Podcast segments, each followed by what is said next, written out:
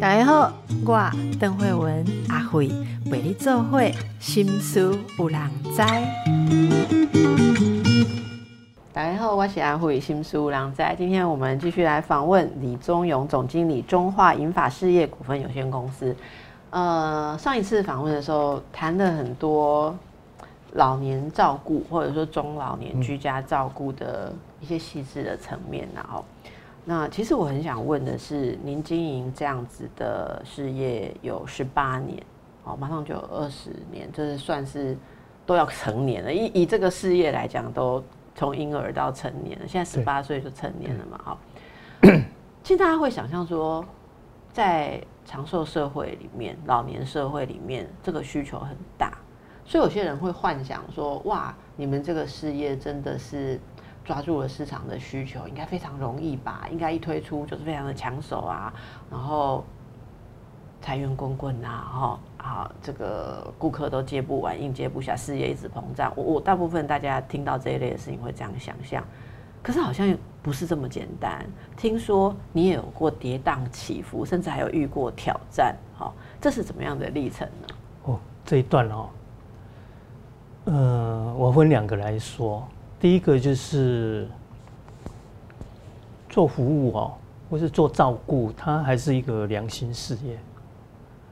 因为你也可以只要长辈或是家属不抱怨就好，啊，或是抱怨也没关系，我们就换一个人来照顾就好。可是我觉得说照顾不应该是这样，我们如果能够多做一些，让长辈可以更快乐一点，或是更舒服一点。舒适一点，这我们能做到的，我们就尽量做。可是这个要付成本下去哦，哦，比如说啊，你很强调品质，那可能别的单位比较在乎的是政府的评鉴，我们来应付好就好。哎，您您您怎么去叫建户诶？按为什么要政府的评鉴？哦，我们本来完全走智慧，但后来长照二点零之后呢？因为我们在二点零之前，我们应该算是唯一一家商业公司混在这里面哦，所以但这这这前面的路，因为这样子也做得很辛苦。那后来政府就觉得说啊，那干脆就反正就是有这么一家商业公司在这里，干脆就开放也让他们进来，到这里面大家就一起来竞争也好，或者一起来共好也好，所以就纳。把我们纳进来，好，我们我们只好去登记，因为你你他已经开了一个门给我们，我们不进来就变成黑单位了。哎，所以意思就是说，所以我们现在也接长照二点零。所以如果基本上我们如果从长照二点零去寻求服务，政府会提供给我们自费跟不公费的，他只有提供工会。哦，所以你们现在也进入这个对服务系统。对，所以我们现在也进入到二点零的所谓。政府也会派案给我们，嗯嗯嗯那我们也接这一部分，但我还是比较希望说用智慧的，因为智慧的时间跟长辈的需求，你比较能够量身定做，比较没有那个那个设限呐。对，那那当然就是你自己要付出的钱也多嘛，跟政府的补助当然比起来，你有政府的补助，当然就尽量先用政府的补助，一般。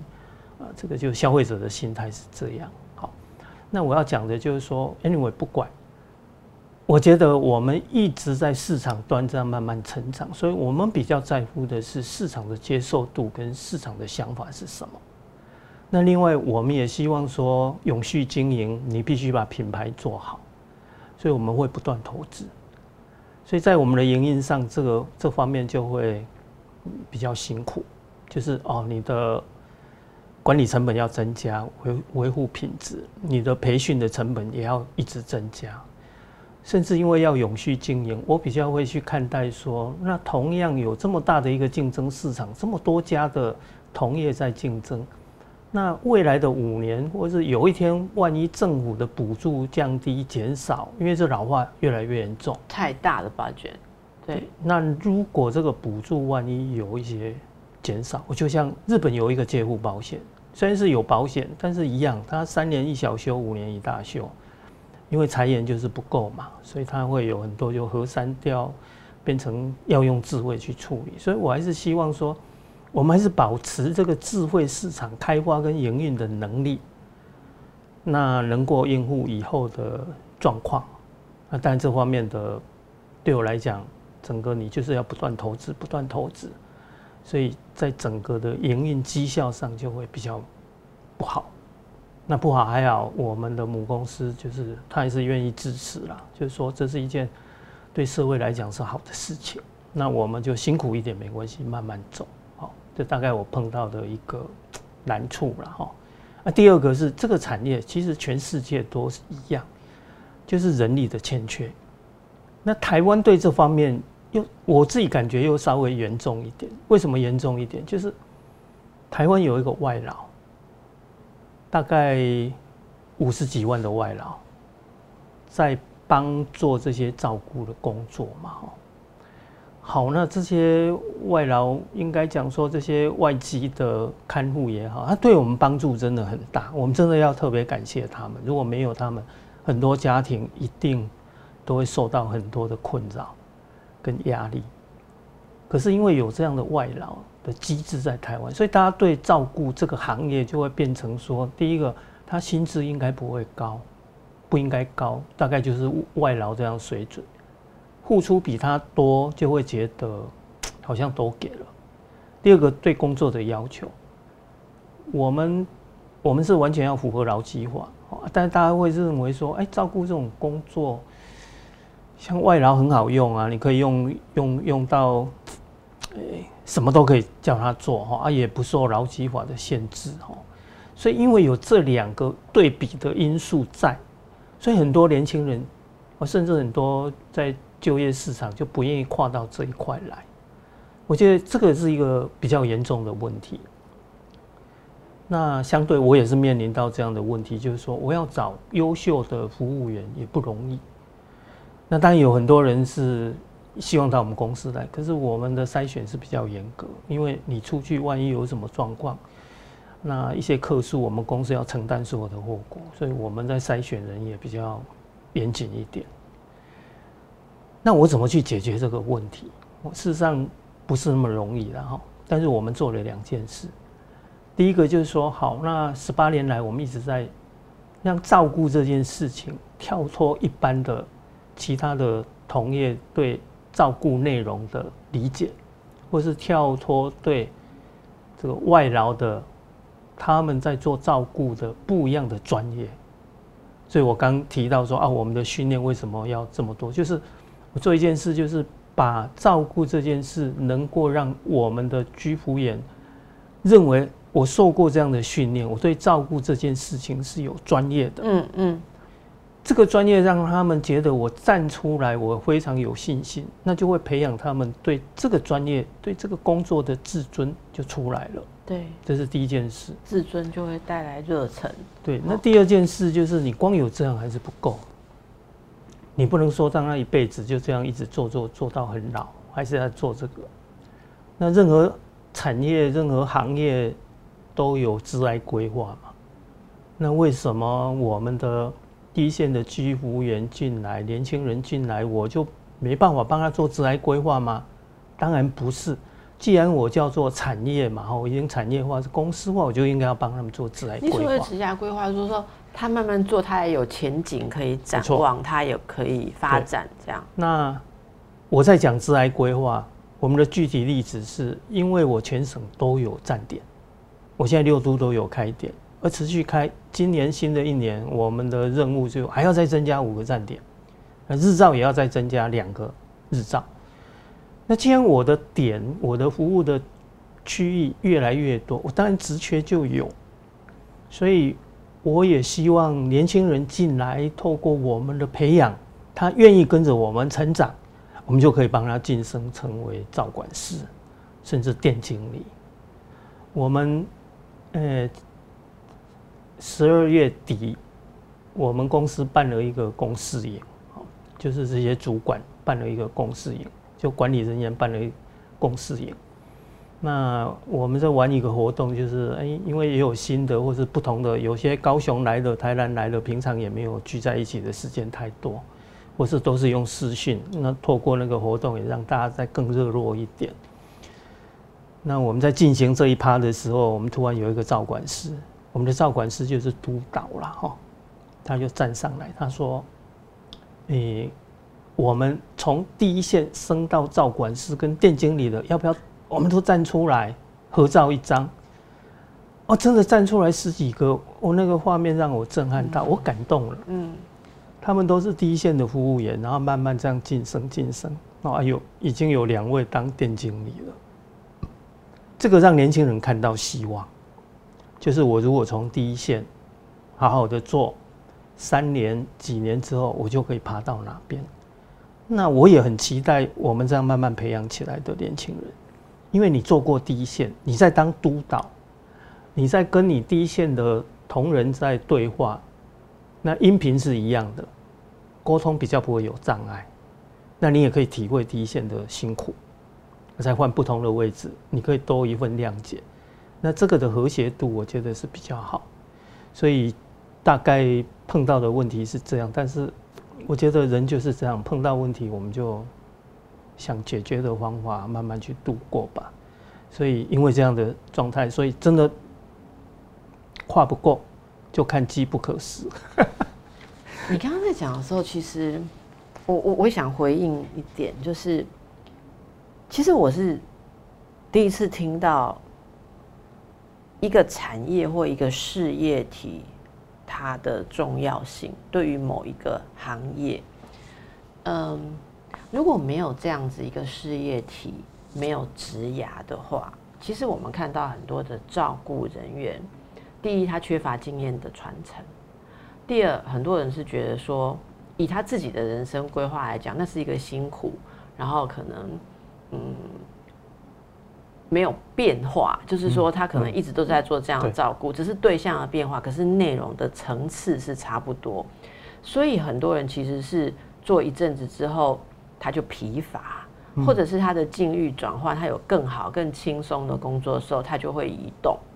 那这样子的呃职缺或者说照顾人员，永远就是停留在某一个层次。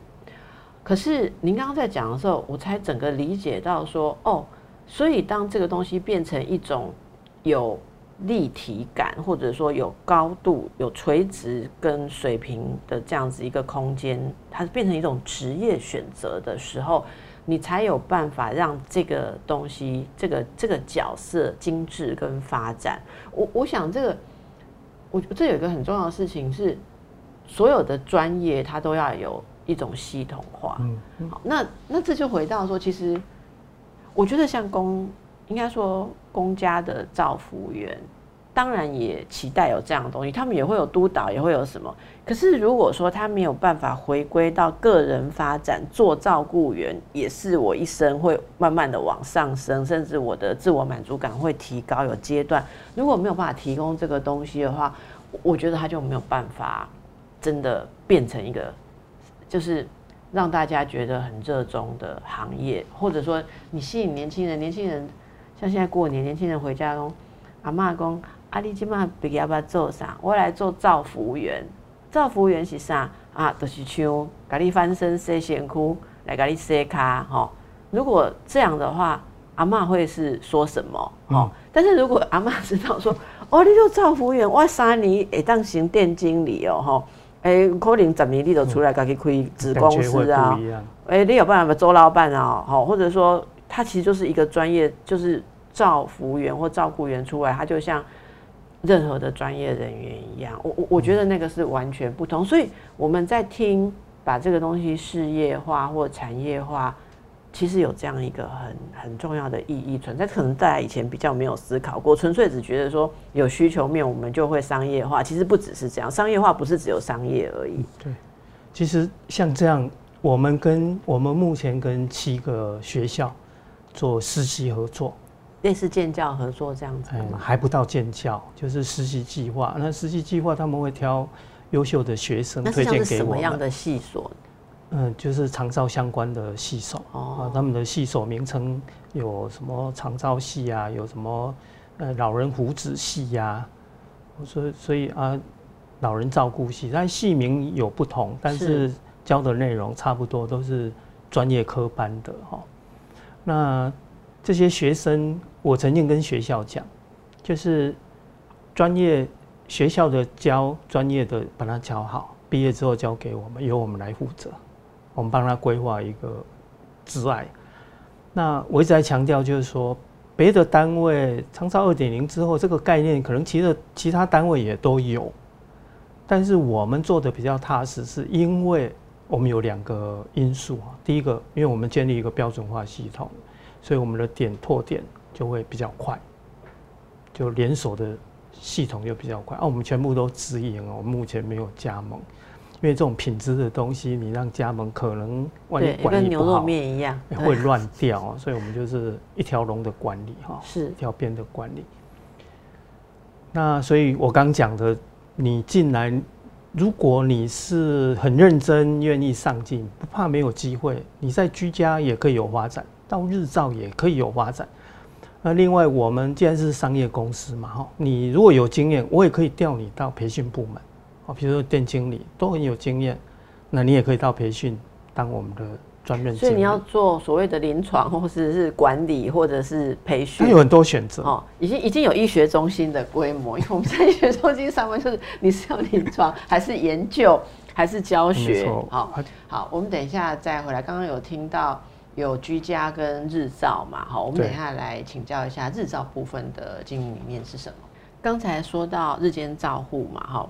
最早是从居家照顾开始，后来为什么觉得要延伸出日间照顾这一块？嗯，我觉得日照跟居家它是有一种配合度了哈，就是能走出来就尽量到日照来，哦，走不出来那至少在居家嘛哈。嗯，啊，居家也不一定说行动力都没有，有时候是缺少鼓励，好让他走不出来。啊，我觉得长照以后还是社区照顾。是最重要的，让他在熟悉的环境，然后提供相关的资源。如果都齐备了，其实他不一定要离开他原来熟悉的环境。那我觉得日照是我们势必会从居家走到日照。第一个当然是人力的配置，它比因为居家是一对一嘛，哈，那日照是一比八，但人力的高高劳力密集的压力。会稍微舒缓一下，是。再来，你那个据点，你就可以做很多事情，因为居家就单独一个啊，但据点你就可以做很多事情。那其实我讲日照对我的想法，我觉得在台湾，因为文化不一样，在台湾真的日照做得很好的哦，大概两个地方，一个就是庙口，哦，就比如靠开杠啊，吼，你要到乡下去，说乡下日照很难做。都免啊！伊那阵要去行叮当吼，行去庙口，都要泡茶开讲，做热络的嘛吼。啊，讲甲先吹声才登去。啊，另外一个是，有一年我在北投市场，我被食萝卜饭，你知道？也是早起，下午就市场就空了哈。我在看那个市场，就是那个走道，因为下午已经摊贩都收了嘛哈，就空了啊，所以走道就不会去挡到人家。我都我讲。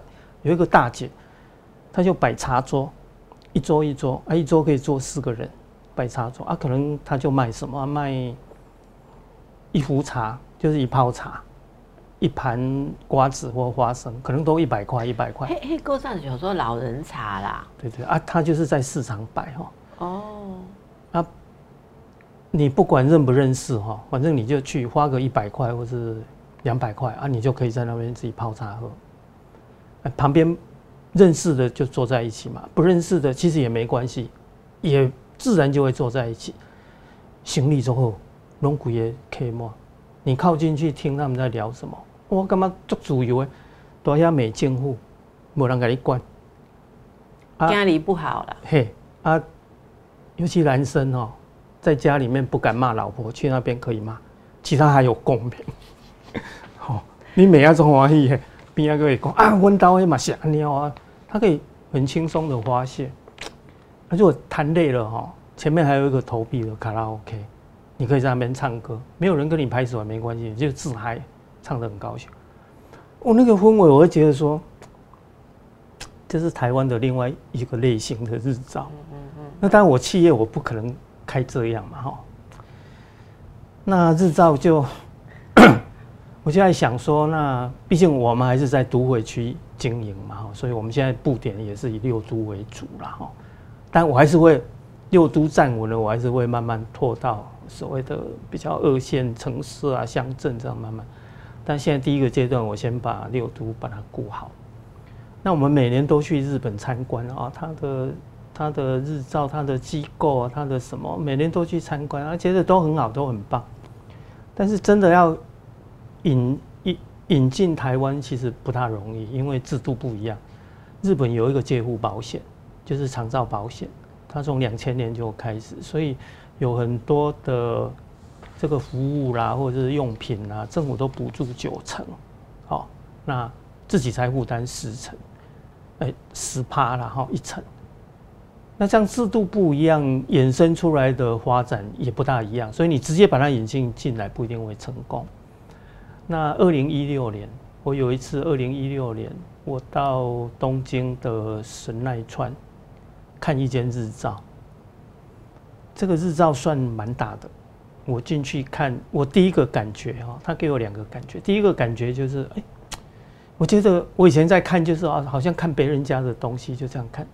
可我看这家日照，我第一个感觉就是，我老了我也来，我来这边我会快乐，因为它里面没有那么，诶，我们看到的一般日照就是长辈就是在那边等人家喂东西吃，还是就是做一些什么固定的看报啦，要不然就唱歌，要不然就玩团体活动，没有，它里面就是有点结合，像我刚讲那个维日照那种北投市场那个氛围，就做老些的啊，长辈。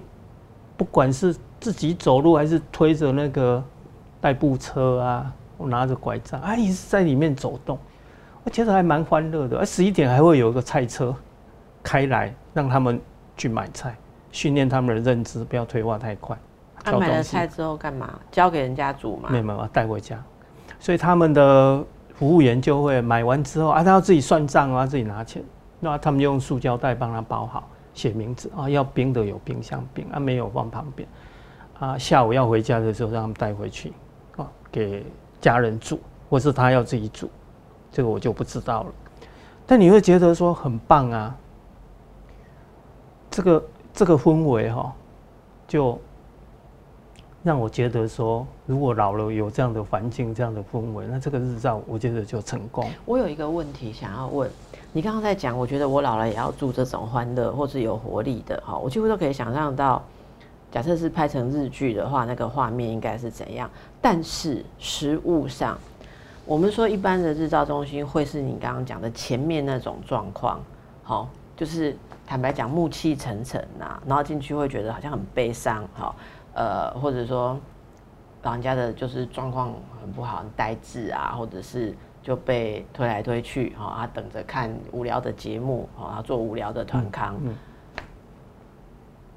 一般我们会想说，这不是经营的人的问题，这是因为来的人的身心状况就那么差，所以要怎么样才能有那样好的气氛？就是说。难道是要限制说状况太差的人不进来？我们就是维持在一个状况某种程度以上的人，还是说，即便状况落差那么大，仍然假设说同样的身心状况的的的退化程度，是什么样的经营方式可以气氛是有生气的、有有活力的？什么样会暮气沉沉？它差别在哪？这就我要讲的第二个吸引我的地方，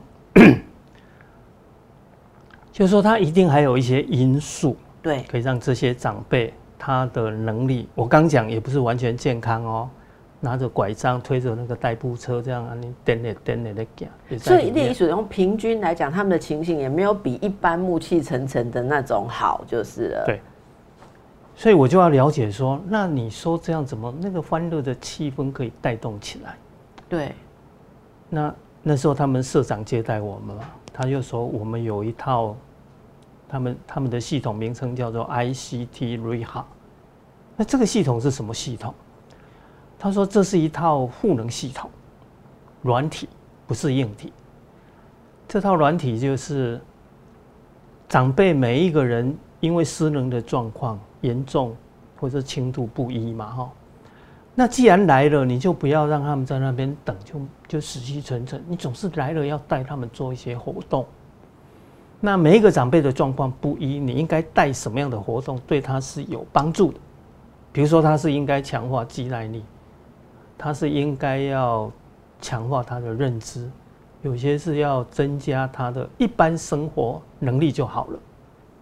那这些你怎么去判断？我们一般就是说啊，那就进来就请那个 OTPT 来判断，就职能治疗师或是这个物理治疗师来判断哈，然后有一个处方签那，但是有时候会失真啊，所以他们就跟医院啊，跟一个大学就研发这一套叫 ICT Reha，他们叫做 AI 系统，把长辈的生理状况输进去，然后由 AI 系统去演算出适合他们做的活动。那你就专注这几个活动去加强它，他们的赋能效果就会比较显著，而且是数据在统计嘛。哎，我一听到觉得这很棒啊！如果有一套这样的东西来，那长辈每天来，我们就知道应该安排什么活动。那每个人做适合他自己的不一样的活动，那就有很多个角落这样。对，所以它空间也要稍微大一点，那各自做不一样的。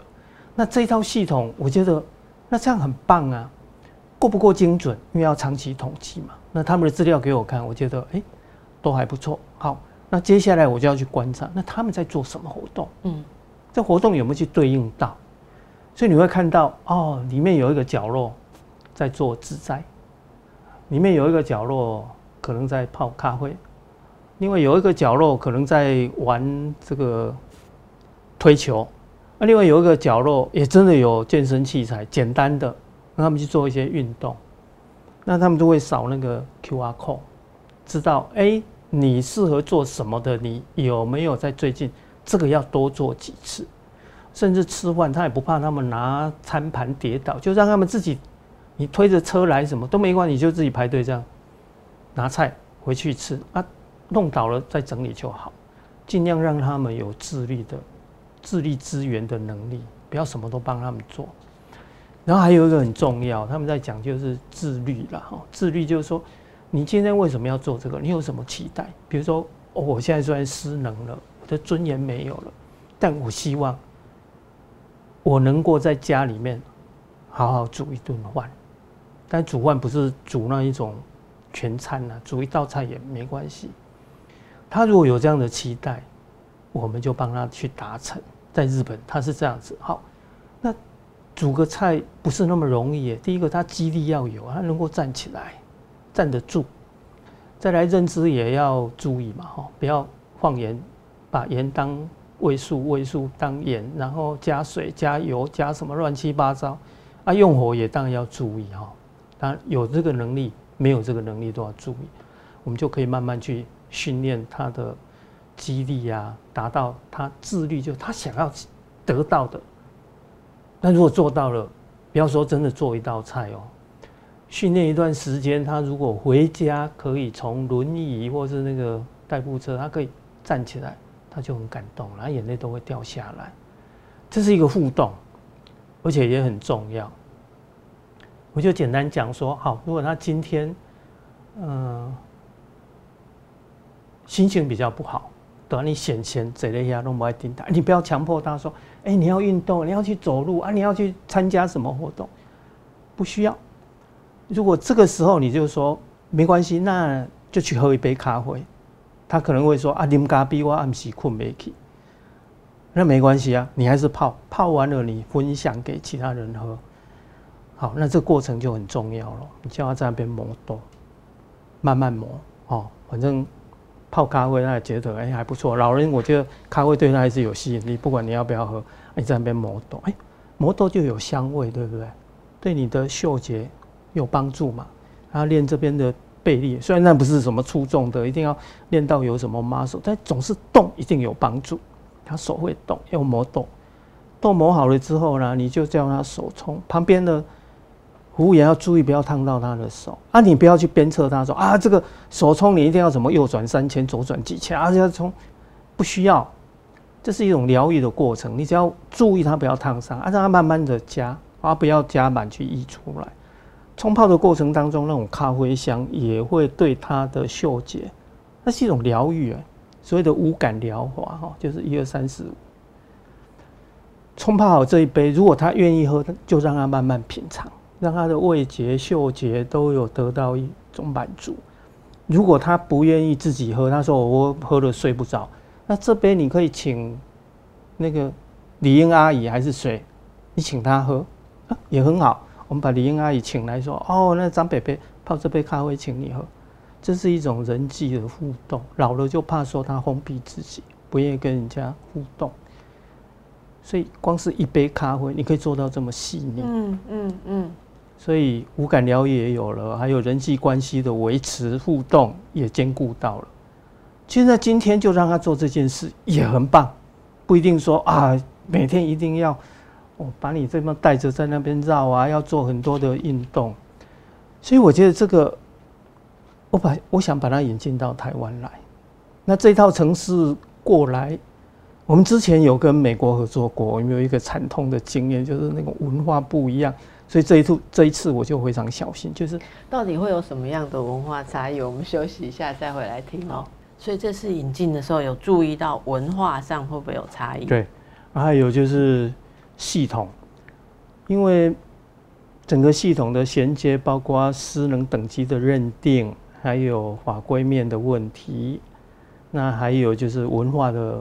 不一样啊，比如说啊，日本很喜欢泡澡，那台湾就没有这个文化跟，所以活动的项目也要去做调整，所以我们就把它的 source code 就是这套系统的原始码全部把它买断，然后我们就跟工研院合作，因为我也养不起一个庞大的 IT 部门，所以它后面还有很多动作要做，所以我们就重新把它解构，再把它的这个整个的配合台湾的一个环境。跟对接我们原本的日照的资讯系统去衔接，所以我们就跟工研院合作，就把这一套引进进来。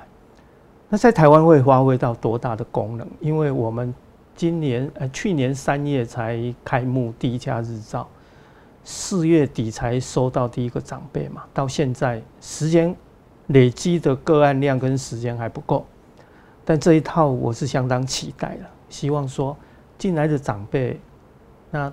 待了三个月、半年，甚至到一年，他到底改善的程度到哪里？但是这个很不容易，为什么？因为长辈还有他自然的退化，会抵掉他所谓的维持，所以也许维持就已经算进步了。对，哦，维持就算进步，所以这这方面有一些整个的消底也要考虑进去了哈。所以这一套，我们可能也会跟。一些研究单位一起来监控这一套系统，真正对长辈的好处是在哪里？但是花了钱，我们总是希望，嗯，花了钱小小抱怨一下，哎，这个卫务部也不会都给我们补助了。啊，但是我觉得做对的事情可能比较重要。但是我相信未来的市场一定会有越来越多人，其实自己会先存个本，说我要养老的时候，我要让我的老。有使用到比较好的品质，或者说可以维持比较久，所以最后的这段的时间，我们就请总经理来跟我们讲一下哦。因为未来据说很快就会到百岁人生哦。那天听一个数据说，每几年平均寿命就会增加多少？嗯，所以好像现在的小孩子未来很大的机会，九成可以活到一百岁。那我们面对您，您在这个呃产产业跟市场观察这么久哦。你自己觉得我们要怎么样面对未来的百岁人生？要有什么样重要的心态呢？是啊，因为听说今年出生的小孩以后有机会活到一百岁嘛。好，我们先不要看到一百岁了哈，就是现在寿命越来越长嘛。我们会讲到不健康的余命啦，或者多久？我觉得这个慢慢都会改善，因为医疗跟营养的进步哈，所以。嗯，未来的百岁人生，或者是八九十八九十岁的人生，真的，我们现在就要及早做准备。我觉得老不一定都是生病，以前可能生病的占比比较大，但现在我觉得不一样。卫生部去年的公布，真正老有疾病的也大概占十七点多 percent，其他还是亚健康。哦，一照歌也跳。所以你看，平常日你到郊区去看，哇，长辈一大堆，都是上年纪的人在玩。年轻人看不到，所以这个老化的问题，台湾真的是我们上班都是年轻人，或者是一些生龙活虎的人在走，哎，好像没有看到老人。那那是因为老人都跑去 风景区在玩，所以你到那边才会觉得说，哦，台湾老化真的很严重。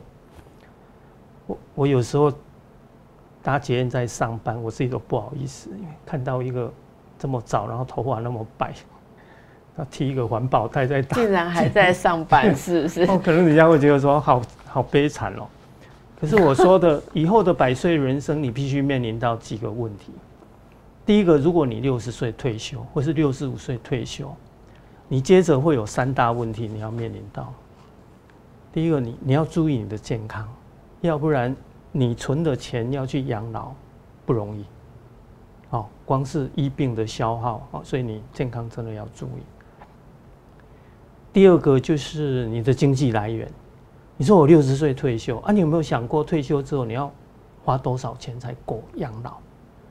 所以你未来也许还有三十年的时间呢。所以你的退休如果六十岁退休，你存的钱或者领的退休金还要再活三十年，可能你算一下可能会有不够。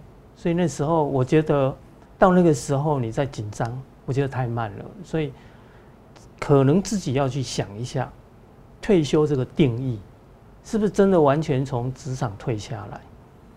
因为你在原来的工作场域，可能有这个啊新陈代谢，就人力的一定要有一个新陈代谢啊，老的要退位，让年轻人上来，一个好的循环嘛，哦，这个毋庸置疑。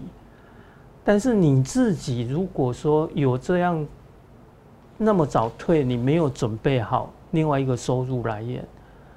那可能就很辛苦，而且对健康也没有好的帮助。那什么收入来源，或是你要调整你的心态，怎么去面对？第二个，这个有收入的工作，就是那时候你养家活口的压力已经降低了，纯粹是站在你要养老的角度，所以你的工作可以调整，不需要那么忙那么累，也不要太在乎职位职称的问题，大概挑一个适合你。身体状况跟啊自己兴趣的工作去做，那至少有一个事情，那心态的调整有两个，第一个就是你把它调整成为我要做的事情是对社会有帮助的；第二个，我的工作能不能提息或进，或是帮助年轻人，那用这样的心态去找工作，能不能对社会有帮助，能不能提息后进？我讲一个状况，就是反过来，企业一定要你六十岁、六十五岁就走吗？现在也许是，将来未必，因为百工百业现在缺工的人越来越多，企业的传承也会慢慢出问题。为什么？因为少子化的问题嘛，又加上虽然现在是届龄退休的人，他们的年纪大了，但是不代表他们的知识跟能力是没有的。所以，企业如果发展到一个规模之后，它很欠缺人的时候，欠缺经验的时候，势必这批人要重新把他们找回来。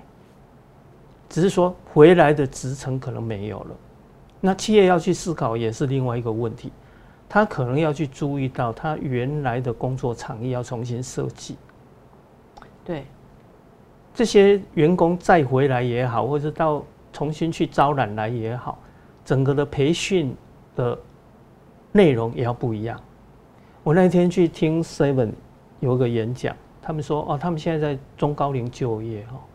那中高龄就业要招募进来，不一定留得住，但是他们自己要先做两件事。第一件事就是把那个班表切的比较细一点，你不要让尖峰时间让长辈去尖峰时间去占，去去出勤，这样他们压力太大会受不了。但是你有离峰时间。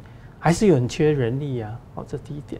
啊，第二点就是他的工作呢，你不要让他去做把站站那个柜台，你可能把他调到比较是补货啦或什么，这个比较没有那个压力那么大，即时压力。那这样他们就比较能够留任，哦，时间也可以比较留久一点，创造他们的生产。对。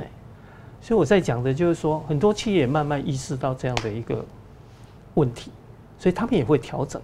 所以这个可以 match 到，只是说这个时间点呢，现在大家都有意识到，那未来几年慢慢这个一定会形成一个趋势，所以这是一个 我讲的是一个工作还有健康，好，每天有事情，每天有一个规律的一个呃进出生活，这样是好的。第三个是学习，哎，我到这个年纪，我还是喜欢看书。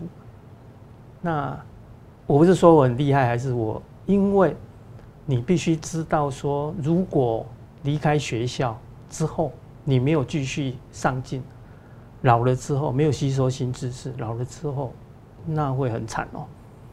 就是我以前常会跟我们同事开会，就说，哎，我问你们一下，你们离开学校之后，你们一年看几本书？哦，以前我说，哎，没关系，要看杂志也没关系，看一周刊也没关系，你可以告诉我你们看什么。其实真的继续在。进修或者是阅读的不太多哎，但我接着说，如果你上了年纪之后，没有自己再去进修、再去增进，你就会变成一个，怎么讲，就是一个固执的人、难以沟通的人、自以为是的、被讨厌的老人。嗯，那就很不好。你跟儿子沟通也有障碍，跟同事沟通也有障碍，那就是变成一个难以理解，而且又很固执的。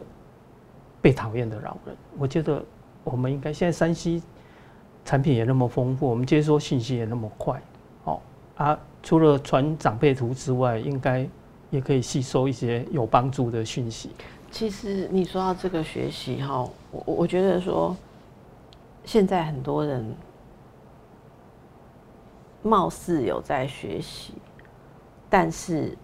一直都只吸收他本来熟悉的东西，尤其是现在啊，你说传长辈图，其实长辈图里面传很多长辈会传一些一短短篇的知识或是文章，可是那个时候都是经过选择的，他只输送给你你喜欢看跟跟你的观念同样的，所以我我知道很多的长辈他们会花一些时间在手机上面看东西，但他们的他们仍然变得越来越顽固，嗯，因为他并不是真正。有拓展，看不一样的东西，或真正看书，我觉得这是我想要补充的一点。就是所谓吸收新知，不是你手机上一直有在看东西就叫吸收新知。你有没有掌握到那个观念的改变啊？社会的脉动，对，这个很重要。其实长辈在传的东西，其实包括一般人啊，哈，有的时候他传的东西，哈，他也许他没有真正认真看。然后他传出去，就代表他懂了。好，那么其实最后我觉得讲到这里也是那个我们做这个节目也有一个心愿啊，哈，就是大概那波洗干然后读册哈，没有包包括不知道看什么东西，希望每天听我们的节目可以带给你一点薪资，至少你会知道说哦，我有兴趣的话，我可以去找这方面的东西来看，这样真的就不枉费这个总经理来跟我们讲了这么多了哈。好。啊，心情不好时就看《机不可失》，哎，看了之后旁边有延伸，就更多可以看的，好，就是活化我们。非常感谢，祝福大家，拜拜。谢谢，拜拜。